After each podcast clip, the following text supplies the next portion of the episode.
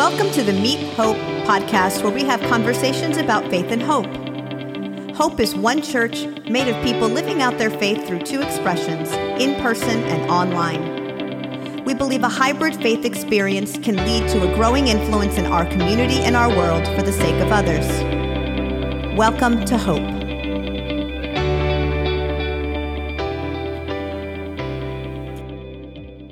Hello, everybody. Welcome to another episode of the Meet Hope podcast. And I'm, here again with Randy Petersen. Hello, Randy. Hi. And as Randy knows, and the listener, you're going to know in just a moment, that we are continuing our Advent series where we're looking at some stories from the Christmas story, some characters, excuse me, from the Christmas story. And last week, if you didn't listen last week, we talked about the star, the that that that uh, um, uh, prop that's in every Christmas presentation, always hanging from the ceiling, uh, and kind of an unsung hero. And so, if you haven't listened, I want to encourage you to go back. But you can't have a star in the Christmas story without someone to see the star. And uh, if you've ever been to any children's Christmas show or any choir presentation at Christmas time, you will know that there will always be kings. Uh, sometimes they're called wise men, sometimes they're called magi and so we're going to be talking about those things for the next few minutes. And uh, Randy, thanks again for being here. Uh, so I want to read the scripture from Matthew chapter 2. Uh, it says that Jesus was born in Bethlehem in Judea during the reign of King Herod. And then it says, About that time, some wise men from eastern lands arrived in Jerusalem, asking, Where is the newborn king of the Jews? We saw his star as it rose, and we have come to worship him. All right, Randy, who are these guys? Well, throughout the ancient world, there was this uh, this practice in royal courts uh, that kings would have advisors, mm-hmm. and I mean it still happens to, uh, today that every every head of state has a bunch of advisors around them, helping them to figure out what to do.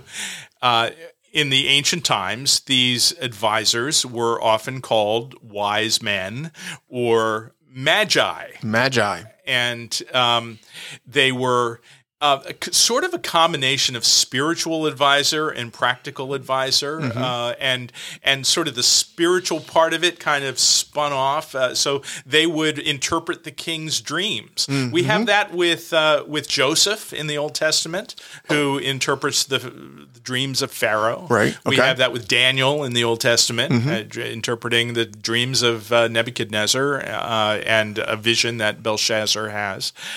so this this was was common for these magi to have spiritual input into the lives of of the kings. Mm-hmm. Uh, they would also study the skies, and they became astrological okay. experts. Mm-hmm. Uh, and they had different meanings of what they saw in the sky, and they would uh, they would tell the king, you know, the signs are good for you to start mm-hmm. a new campaign and mm-hmm. go and kill your neighbor or whatever. Uh, I mean, this is what Acqu- happened. Acquire new world. lands. Yes, yeah. yes, exactly.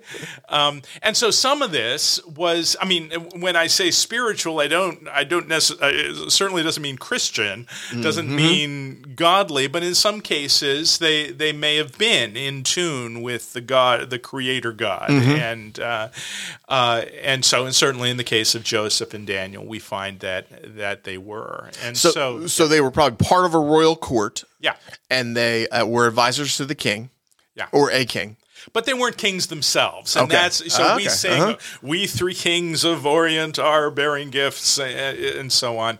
Uh, they uh, throughout Christian tradition, we've said here are the three kings, and mm-hmm. there are mm-hmm. particular Christmas traditions that talk about the kings. There's nothing in the Scripture that says that they were kings. They were probably associated with a royal court. Mm-hmm. And there is some question about where they came from. Right. Um, yeah. But hold on, because you said something. We're yeah, going to get to yeah. where they came from, but you said there may not have been three. Well, there uh, there may not have been three. There there may have been two. Okay. We we know there were more than one. More than one. Plural. Okay.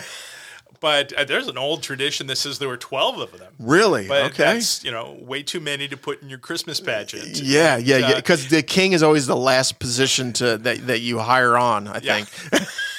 That's right, and they don't have to say much, so they Right, just kind yeah. of walk Okay. in in their costume and give the gift. Yeah. Um, All right, sorry, I, uh, I I took us down that path. Uh, but Yes. but uh, you said that where where they come from, Well, well, I do. uh, So the, they brought three gifts: gold, frankincense, and myrrh. Mm-hmm. and that's why we and- assumed yes. three. Exactly. Uh, right, So, okay. so the three, but that has that's a really sturdy tradition in Mm-hmm. the Christian church. So they've even named them, you know, Caspar and Balthazar yeah. and Melchior. That that in medieval times, uh, as they did Christmas pageants, they said, okay, three gifts, three Three kings. kings, Uh-huh. and so here's the the story. But that's not from Scripture. Uh-huh. We don't know how many of the magi there were. Mm-hmm. Uh, we just know they brought three three gifts, Okay. and uh, so they may have come from. Uh, Arabia, that's one theory, because frankincense and myrrh were substances that uh, from plants that grew in Arabia, Uh-huh. and that was the source of them. However, those substances were traded in Right. you know throughout the ancient world and so it might have in, in fact they were rather expensive and so it might be that somebody in Persia or Babylon would have picked up uh, some frankincense and myrrh at you know at a high end market or something and uh, and have had it available. My best guess is that they were from the territory of, of Persia or or Babylon both of uh, of which they're right next to each other and they had a tradition going back to Daniel of uh, of having magi there, and um, and so I that's where I would assume they were from. They talk about uh, th- there's a word there uh, from the east that that they came from the east, and that would Arabia would work there, but so would Persia or Babylon there, and it might have been India uh, for all we know. Uh, it doesn't specify where they came from, but my my best theory on that would be.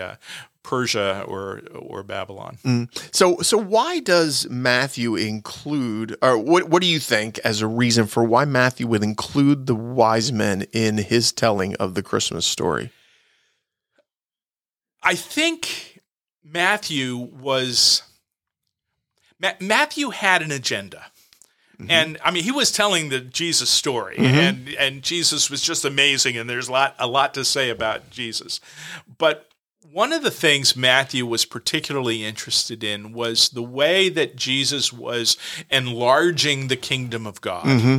That Jesus was welcoming in the the outcasts, Yeah. uh, the foreigners, the outsiders, the people who were really rejected by the religious leaders of the time, the Pharisees. And so Matthew is has a lot of stories of the Pharisees in opposition to Jesus, and Jesus trying to pry the kingdom open, and the Pharisees trying to slam the doors, and um, that you know if you were an outsider, they didn't want you, but Jesus kept saying, "No, outsiders are. This is what God is about." Right. And um, and so that starts for Matthew right, right at the beginning. The first chapter of Matthew is something that people hardly ever read, Right. Because it's a bunch of names. It's it's it's the family tree Yes. of Jesus, and so um, you go through those names, and what's fascinating is that there are only there are four women Mm-hmm. in that uh, listed. Uh, everyone else male. But Yes. but four women are part of Jesus' family tree. All four of them have something that makes them an outsider. Mm-hmm. Some scandal they were involved with. There were a couple of foreigners. Ruth was from from Moab, Mm-hmm. uh, and uh, Bathsheba is actually mentioned as the the uh, the the wife of somebody from uh, uh, the of Uriah the Hittite Mm-hmm. uh, from another country. So these were outsiders, foreigners, Right. Uh, that were part of Jesus' family tree. And so then you get to chapter two, and suddenly we have the Magi showing up from outside, from, Right, from yeah. the east, coming all this way to worship the King of the Jews. And so it seems to me that Matthew is saying, look, the whole world is coming to worship Mm-hmm. Jesus. That this is a big deal for you and uh, for for anyone who trusts in Jesus. That you're part of a world thing, not just a Jewish thing. Yeah. And so he's prying open that world for for outsiders. And I wonder, this is a, we didn't uh, talk about this in rehearsal, but um, I wonder if Matthew, having been a tax collector and having become an outsider, if that wouldn't also play into why he would make that uh, make such an important point in the very first chapter and into the second chapter. That's a really good insight. I, I think that's probably true that, that he was um, he was on the receiving end of insults from the Pharisees. It's like I'm to sure, be on the- to be on the wrong side, yeah. and he was treated as an outsider himself, and so he was especially tuned in to the idea that the Jesus event, that Jesus appearance on earth, his whole ministry from the very beginning, Mm-hmm. from his birth, was something that was opening up the ways of God to Mm-hmm. Outsiders. Yeah, and so you know we end this uh, episode, uh, last one, and we're going to do the same. As so, what's the so what? So w- why why the story about the wise men and Matthew including them? Why would that be important to us in the 21st century? Well, you know, this is a, especially an important question uh, here at Hope Church. And uh, I, I had the privilege of being part of the original core group. I was here at the beginning, and from the very start, we were a church that didn't want to be just another place for churchy people to go to. We were es- especially reaching out to the outsider. If you knew nothing about church, great, come on in. Right. If you have any kind of question about God, God wants to meet you, and we know you want to meet God. And so this is a church for outsiders. And Rick, when you when you came to Hope Church, you just fit perfectly into that because you have a heart for the outsiders, for the people who don't don't conform to the ways that people expect church people to act. No one here does. Yeah, uh-huh. And so Right. this is our ministry here at Hope in this community to reach out to people who would would assume that they weren't welcome here. Well, you are welcome here. So please come. Mm-hmm. Yeah. Please, please come and share the presence of Jesus with us because Jesus specifically reached out to the people who weren't the churchy type, weren't the religious type. They didn't have all the right answers, but they had the questions. And Mm-hmm. that's what Jesus was looking for. So if you're an outsider, out there in podcast world listening to this, come on in because uh, because that's this is what Jesus is all about. and you know i would i would echo that and say if you are an outsider or if you ever felt like an outsider you can you can uh, maybe the magi could be your avatar uh, right that's your yeah, they're, they're your they're your people right Yeah. because they're outsiders who were welcomed in uh, flawed people who are part of the plan to redeem the world. And so uh, yeah randy great episode. I loved the insights and i hope you all uh, listening did as well. And we'll be back next week for our final episode in this uh, advent series. So thanks randy. Thank you. Thanks for being a part of the Hope community as we continue our conversations about faith and hope. If you don't already, please join us for worship on Sundays or on demand. You can learn more at meethope.org or find us on socials at Meet Hope Church.